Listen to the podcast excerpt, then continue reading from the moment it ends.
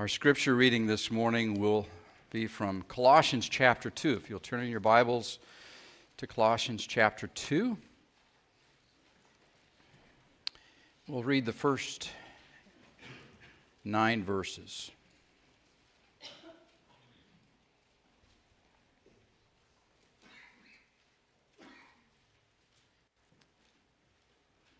For I want you to know how great a struggle I have for you and for those at Laodicea, and for all who have not seen me face to face, Paul says, that their hearts may be encouraged, being knit together in love, to reach all the riches of full assurance of understanding and the knowledge of God's mystery, which is Christ in whom are hidden all the treasures of wisdom and knowledge. I say this in order that no one may delude you with plausible arguments. For though I am absent in body, yet I am with you in spirit, and rejoicing to see your good order and the firmness of your faith in Christ. Verse 6 Therefore, as you received Christ Jesus the Lord, so walk in him rooted and built up in Him and established in the faith, just as you were taught, abounding in thanksgiving. No matter what's happening in the world around us, we're built up in Him. We're rooted and built up in Christ. He is the mystery, the fulfillment of God's promise, so that we have something that we can hope in and be encouraged in. See to it then that no one takes you captive by philosophy and empty deceit, according to the human tradition, according to the element, elemental spirits of the world, and not according to Christ. For in him the whole fullness of deity dwells bodily. And you have been fulfilled in him, who is the head of all rule and authority. Lord, would you take the time we have together in your word this morning as a body of believers, Walnut Park Baptist Church? Lord, may we see your hand upon us even as we open the word together. Lord, I am weak today, but you are mighty. And I ask, Lord, that your Holy Spirit would be moving in power, using your word knowing that the Word of God is alive and it's powerful and it's sharper than any two edged sword. So bring us in your way and your will and in your presence. May we understand your glory even now as we will in glory. And may we be encouraged by this reality. Heaven is real, it's eternal. And Jesus Christ, you've made that for every believer to enjoy you.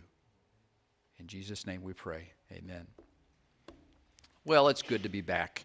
Been away on a sabbatical for four weeks through the month of May and was here last week as well, but uh, it's good to be back. And by the way, I'd highly recommend a sabbatical. If any of you want to know how to do that, I've got some advice now. We, we know how to do that. And uh, that was such a treat. And thank you to a loving church congregation who made that available and possible for us to do that. In 40 years of ministry, I've never had a chance to do anything like that. And it's like, what do you do with a sabbatical? But we figured it out. And I tell you what, it was good to be able to be with my wife 24 7 for four solid weeks. I don't know that she'd say the same thing about that about me, but the Lord did some good things through that for us. And uh, I needed that. It took me about 10 days to chill out. You know, it just took me a while to go, oh, okay, hey, this is what it feels like to not be all uptight. and uh, I really enjoyed that and thought, let's put this into a jar and you know keep opening up and remember, you know, let's take from that on an ongoing basis. But so back to the work. There's a lot to do. Our text is Colossians chapter 3, verses 1 and 2. And we're led here today because over a period of months, I've been drawn to this summer series I'd like to start today, and we'll go for several more weeks I'm not sure exactly how many more weeks. We'll get back to the book of Mark, I guarantee you. Uh, but I want us to have a summer series thinking about heaven. And I've been mulling this over for months now. And the reason I've been mulling it over is because I need this. I need this series, this meditation on heaven, what God tells us in the Bible about heaven. And here's a question for you How much do you think about heaven? What do you know about the future and how it all will unfold? Christian, what is it about heaven that makes you want it? And what difference does that make in your life today? Heaven. I'd also like to urge you to get a children's book and read it. Um, in fact, later on this month, I'll probably take some time to read that when all the kids are in here. But this book is called The Awesome, Super, Fantastic Forever Party. The Awesome, Super, Fantastic Forever Party. Anybody here, have you read this little book? Oh, you got to read it. Every family has to have it. Every grandparent has to have this. My grandsons in uh, New Hampshire said that this is their favorite book ever. They want to read it every night. The Awesome, Super, Fantastic, Forever Party. Uh, a true story about heaven, Jesus, and the best invitation of all. But what I want you to note is that it uh, is written by Joni Eareckson Tada. Joni Eareckson Tada is about my age, maybe a little bit older, but when she was 17, uh, she had a horrible accident uh, diving into some shallow water, and she became a quadriplegic. And uh, yet somehow she has remained joyful. In fact, as I consider the years and think back over things, I'm trying to remember somebody that I thought of as somebody that was, that's a happy person. Chuck Swindoll seemed to be that way. I don't know, every time, every picture you had of Chuck Swindoll, he always had this big smile on his face. There are some other preachers that aren't so happy, grumpy looking, uh, but he's got that. But probably the most joyful person I can think of in our modern Christian culture is Joni Eareckson Tada. Uh, how'd she do that?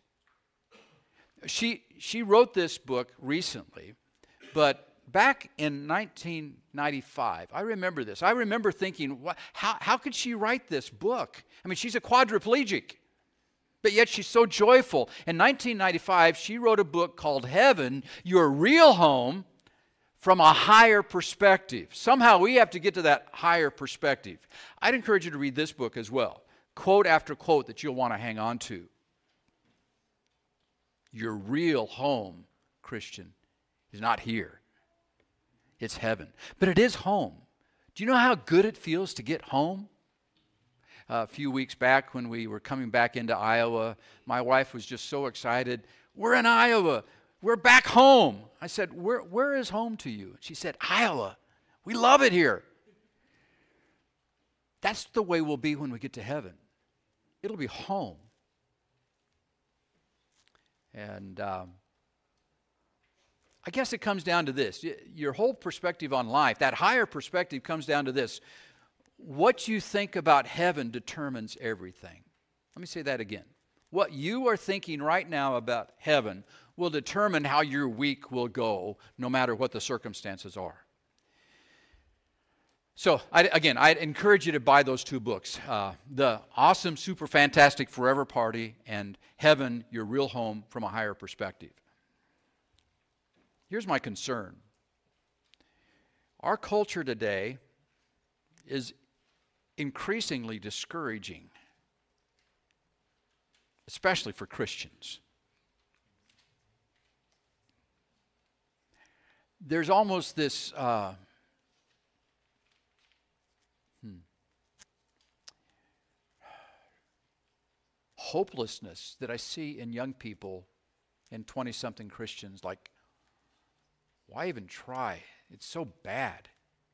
And then we're bombarded with other junk just every day. You can't look, you can't check your news feed. You can't watch the news. That's what old people do. All right, but you can't you can't check out the news and and and even just even even tolerate looking at at the head heading because it's just it's so wicked. And it's like and Christians are intimidated into thinking, ah, I don't I don't know what to do in this day. Well, Christian, your home is in heaven. We seek a city which has foundations, whose builder and maker is God. There's more to come, and this world is not what it's about. So, somehow we need to help get past the hopelessness that our culture is throwing at us. And it's a death culture. Uh, our culture is a death culture. And it, everybody's out for revenge and everybody else is wrong and i'm the only one that deserves to be happy and, and, and everybody's arguing and screaming at each other and it's just let, can't we get past that? What's going to help? Well christian i believe with all my heart and that's why we're spending this time together as a church family through this summer the thing that's going to help is our meditation on heaven. So for the next several weeks that's what we'll do and the reality is, this is my observation, most of us think very little about heaven. It just doesn't cross our minds. And there are several reasons for that. Um, in fact, I'm not going to ask you to raise your hands, but how many of you, even yet today, have had one single thought about heaven, other than coming here and we're singing about it, all right? Yeah, some of you are raising your hands, thank you, all right? But uh, it doesn't, doesn't even cross our mind normally. We're caught up with what's for supper, or what I have to do today, or what's what's the next sports event, or you know what I have, you know, all the busy schedule, my to-do list. I think there's some reasons why we don't think about heaven. Number one, a person might not truly be saved. Number two, other things have become our focus more important. That's all we think about. We don't even take time to think about heaven. We don't even try to think about heaven. And number three, there's a lack of knowledge about what really heaven is, or an inaccurate knowledge. We have some wrong assumptions about what heaven is.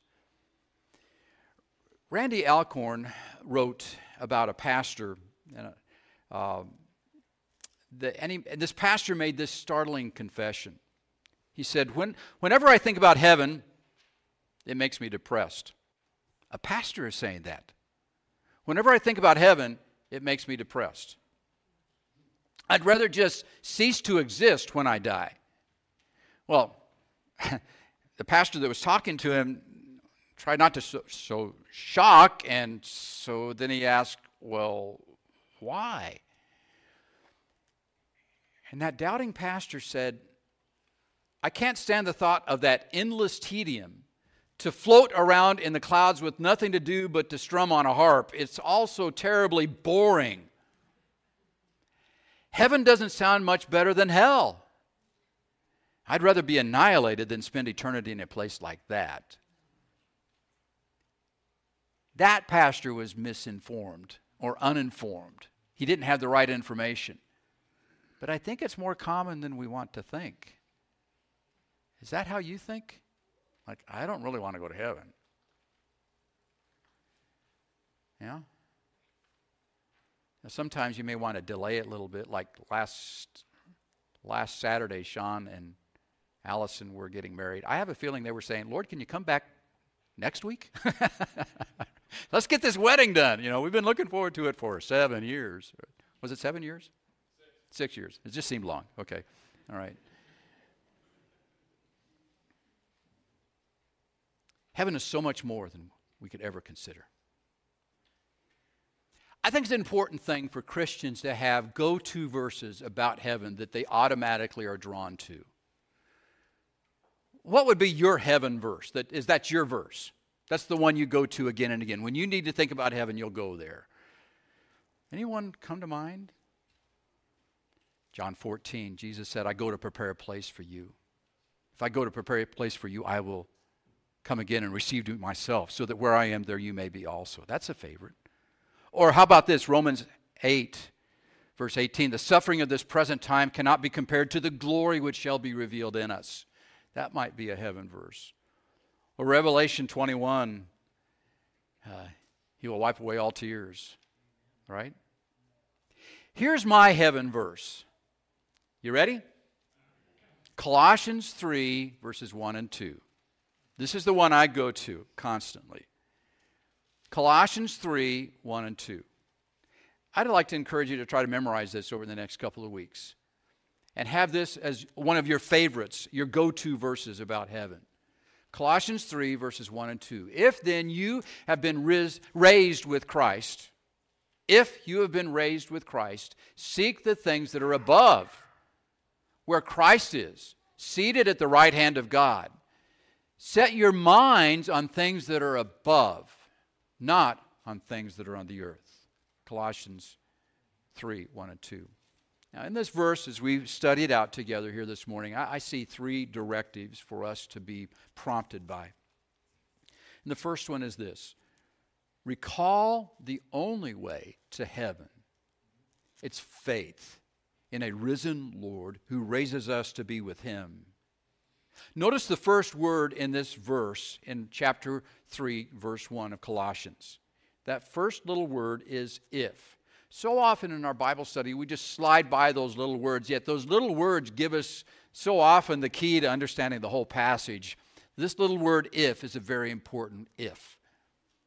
A conditional clause in that language of the New Testament uh, it's very important to interpret it correctly because it can be interpreted in three different ways. A condi- conditional clause could be true to fact, it could be contrary to fact, or it could be a condition dependent upon qualifying facts.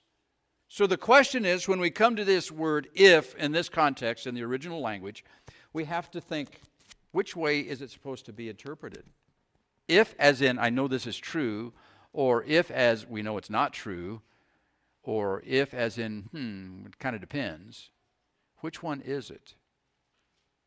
Many of you have translations of the Bible that has the word since here. Since you have been uh, raised with Christ. So that tells you that they've given you the interpretation. This is a first class condition if clause. Like we know this is the fact. You have been raised.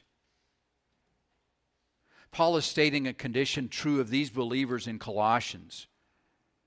It's true to fact here for these believers.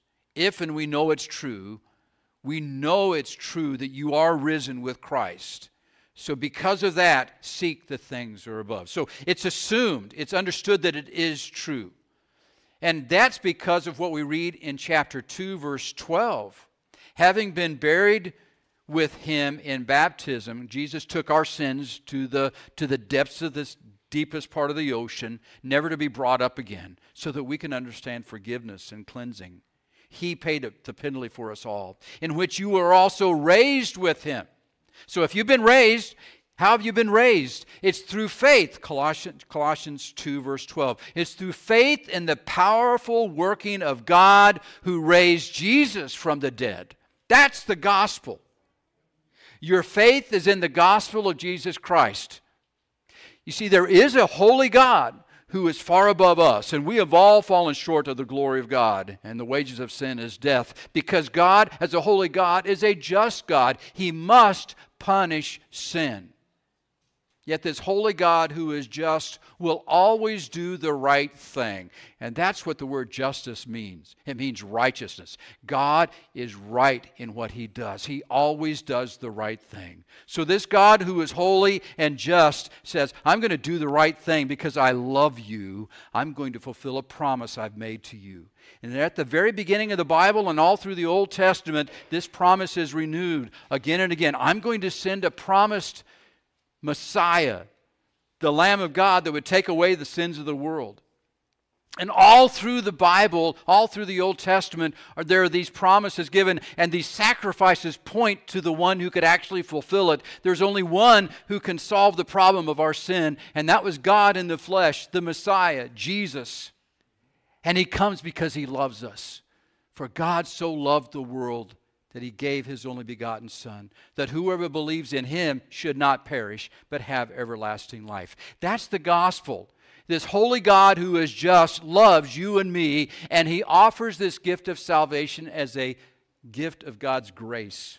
God giving us what we cannot do for ourselves. For by grace we are saved through faith, and that not of ourselves. It is a gift of God, not of works, lest any man should boast. We have the gospel. Our sins are buried. We're raised to walk with Him in newness of life. That is a believer's assurance. So if you've been raised, think about heaven. If you're alive in Christ, think about heaven. But the reality is, there are a whole lot of people that aren't going to heaven. Will everyone go to heaven? No. The certainty of heaven that Paul talks about here isn't an absolute certainty for everyone. You can go to church all your life and you're not going to heaven.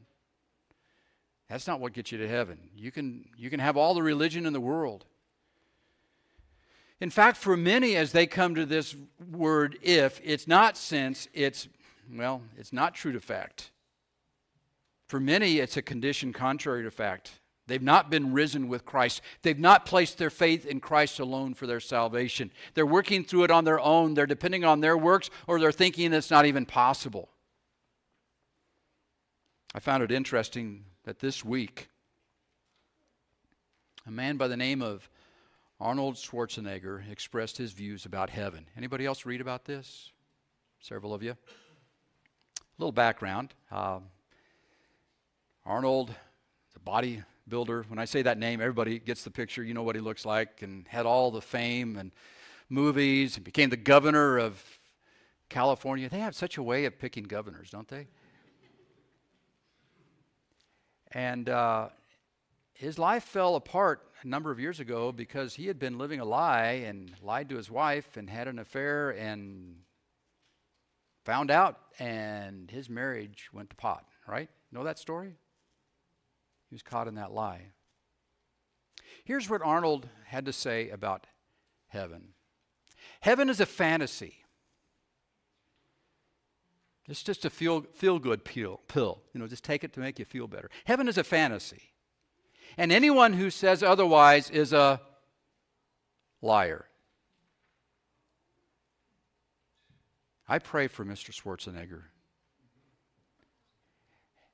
He's a very depressed man. He needs hope. He needs the gospel. He needs to be raised in Christ. And I know this Jesus doesn't lie. We know that Arnold did. Jesus doesn't. Jesus will always tell you the truth. He is the way, the truth, and the life. So don't be dissuaded with the philosophies of this world who says heaven is just a fantasy. Keep your eyes fixed on the one who tells you the truth. I am the way, the truth, and the life. He is truth. Truth is a person who lives it out before us in perfect righteousness. And I choose to believe Jesus. A second directive here in this passage. If you then, being raised with Christ, if you have been raised with Christ, seek the things that are above where Christ is, seated at the right hand of God. Set your minds on things that are above. We have in these verses uh, two important verbs, and I see these verbs quite often because we have this plaque in our living room that has this very verse Set your mind on things above. That's the most important exercise. It's a discipline of the mind. This word, uh, phroneo, seeking and setting your minds. And there are two verbs that are imperatives. They're present active imperatives. So you've heard this many times. When you come to a present active imperative in the scriptures, it's there on purpose. Uh, it's stated that way in that language to emphasize a point. This is something that you do and then you keep on doing it daily over and over again. This is, this is a routine. It becomes a practice or a discipline of the Christian life. To on purpose seek the things that are above present active imperative to keep on seeking. Or may I say it this way? You crave it. What do you crave?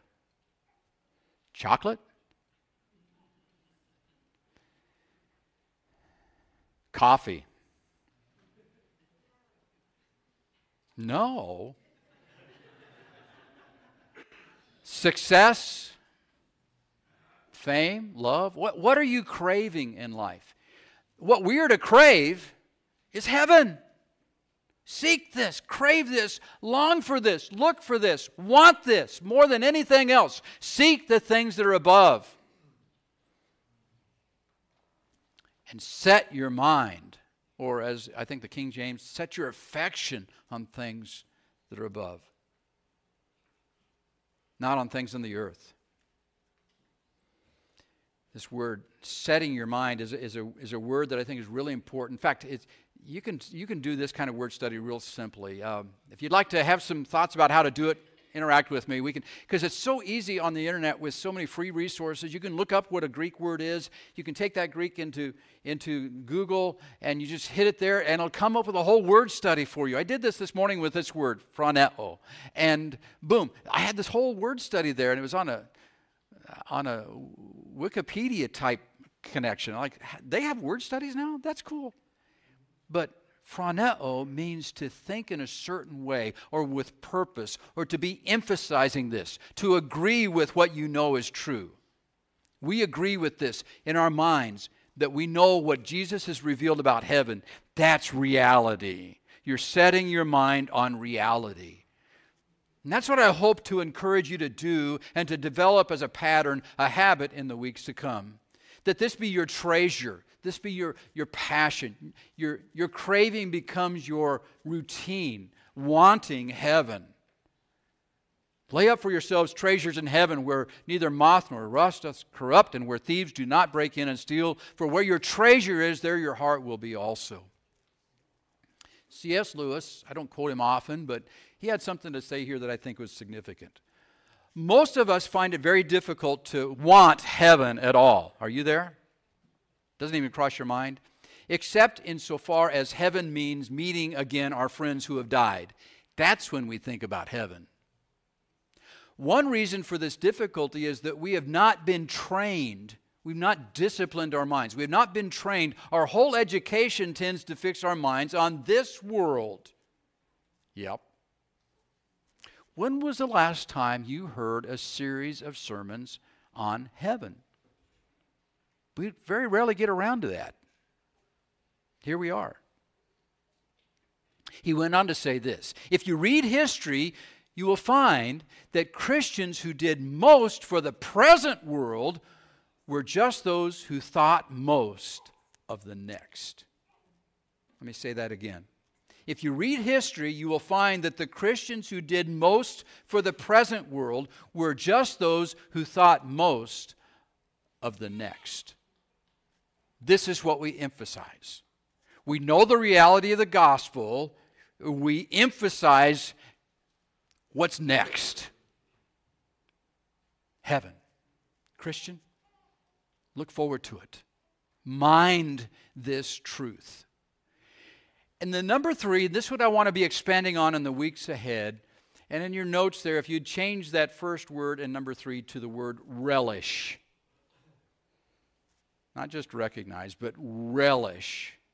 Ah, that you take, you take enjoyment in this. Eh, when you relish a good dessert, or when you relish a good, uh, I don't know, good walk out in the first beauty of the morning, or I don't know what, what but what do you what do you say? Man, that's beautiful. Relish the beauty of heaven. Get excited and enjoy the accurate truth of heaven. It will be glory. Look at verse 4. When Christ, who is your life, appears, then you also will appear with him where? In glory. You had a great study of that just a few weeks ago when Ken Farrar spoke about that word glory as it's revealed through the scriptures. The splendor, the beauty, the weightiness, the awesomeness of this our God, who, when we realize in his Shekinah glory, we're in his presence, that's what life was meant to be. Wow. Relish the beauty one thing have I desired of the Lord, and that will I seek after, that I may dwell in the house of the Lord all the days of my life, to behold the beauty of the Lord and to inquire in his temple.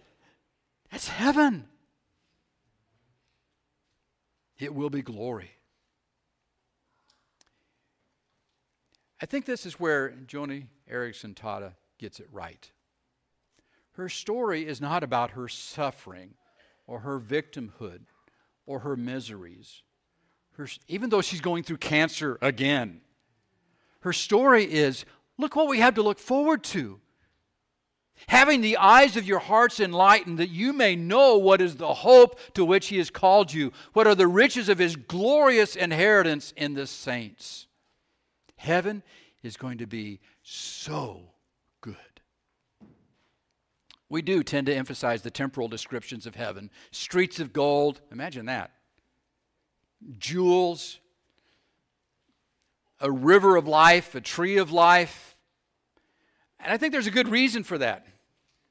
That's the way the Bible describes it. This new heaven on earth. Uh, I have this book here. It's a big, thick book. There are smaller editions and, you know, parts of it that are thought out. But Randy Alcorn's work on heaven, you got to do it. You got to read it. Take some time on it. Study it again and again. I know our, our joy class over here in the aquarium, they went through it for about a year and, and just went over and over and over. Dwelling on heaven, that's a good thing. Um, now, does he get it all right? I don't know. He's got a good imagination, but it's better than he can even imagine. Right? Would you think a lot about heaven? It's heaven on earth, a new Eden, if you will. What's the best thing about heaven? Well, consider what won't be there. Well, we'll get to that one in just a minute, all right? Consider what won't be there. What won't be there? Sin. Sin. Sirens. Sadness. Pain. Death. No more death. no more politics. And all God's people said, Bring it on. Yeah. But praise God for politicians who are doing the job to help us. I say that because Mark's here. Okay. All right. Uh, and I appreciate you. Because somebody's got to step in and stand in the gap. Amen? There's so many things that won't be in heaven. Ken has a great study. Uh, text him if you'd like to have this. He has a whole list of things that won't be in heaven. And we'll expand on that in the coming weeks. And we'll expand on what will be there. What will be there? The best thing about heaven is Christ is there. The best thing. Hebrews chapter 1 verse 3. He is the radiance of the glory of God and the exact imprint of his nature and he upholds the universe by the word of his power. He makes making the purification for sins. We cannot do that, but he does. He sat down at the right hand of the majesty on high. That's where he is. This one who is the radiance of the glory of God, Jesus. He sat down at the right hand of the majesty on high. And not only is Christ there, Christ rules there. Joni said that the first thing in heaven that she's going to do is to drop to her knees and offer a sacrifice of paralyzed praise to Jesus. I think we all will. In 1 Peter 3, verse 22, Peter, speaking of Jesus Christ, who has gone into heaven and is at the right hand of God with angels, authorities, and powers, having been subjected to him. He rules. Every knee shall bow. Therefore, God has highly exalted him, bestowed on him the name that is above every, every name, so that at the name of Jesus, every knee should bow in heaven and on earth and under the earth, and every tongue confess that Jesus Christ is Lord to the glory of God the Father. Let me urge you as you walk away from here to have some takeaways that you are going to do with what you've just heard these last few minutes.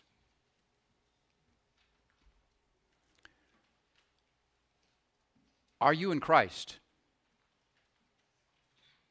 If you are risen with Christ, seek the things which are above. So I want you to go back and review the gospel. What it means by faith to be raised with Christ to newness of life. Are you truly a believer? Maybe the reason you're not looking forward to heaven is you've never truly been saved. And wouldn't it be a horrible thing to think all these time, all these years, well, I, you know, I went to church or I prayed a prayer or whatever, and, and you're not truly risen with Christ. You're not a believer. I beg you, turn to Christ in faith. Repent of your sin. Look to Him. And whatever God does to get your attention to bring that about, say, thank you, Jesus, and come to Him, believing in Him as your Lord and Savior. And if you're hearing the gospel again today, it's the goodness of God that you get to hear that, to draw you unto Himself and respond to the gospel. I beg you. I beg you, respond to the gospel. Think on that. Think on heaven. And search out the scriptures and have your go to verse that's your heaven verse and add to that list. Think much about heaven and enjoy the anticipation. It will be worth it all when we see Jesus. Life's trials will seem so small when we see Christ. One glimpse of his dear face, all sorrow will erase. So, Christian, bravely run the race till we see Christ. Let's pray. Oh God, give us bravery as we face the trials that are before us. Life. Lord, the only way we can have that is to have hope in Christ. I pray that there would be somebody here today who would say, I want Jesus to be my Savior. If that's your prayer, that's your hunger, that's your desire, would you just catch me afterwards or text me to say, Can we talk? I'd love to do that. Lord, would you draw us as a church body of believers to have hope and boldness and courage in this world that's so wicked because we have heaven to look forward to. Nothing can take it away. So that we may boldly say, The Lord is my helper. What can man to me do to me? Because we have the risen Christ who said, I'm coming again and receive you unto myself, that where I am, there you may be also. Oh God, give us this conviction, this joy in this conviction, anticipation of what we'll be able to do in heaven and enjoy in heaven and relish in. Draw us into that fellowship. I pray this in Jesus' name. Amen. Stand with me.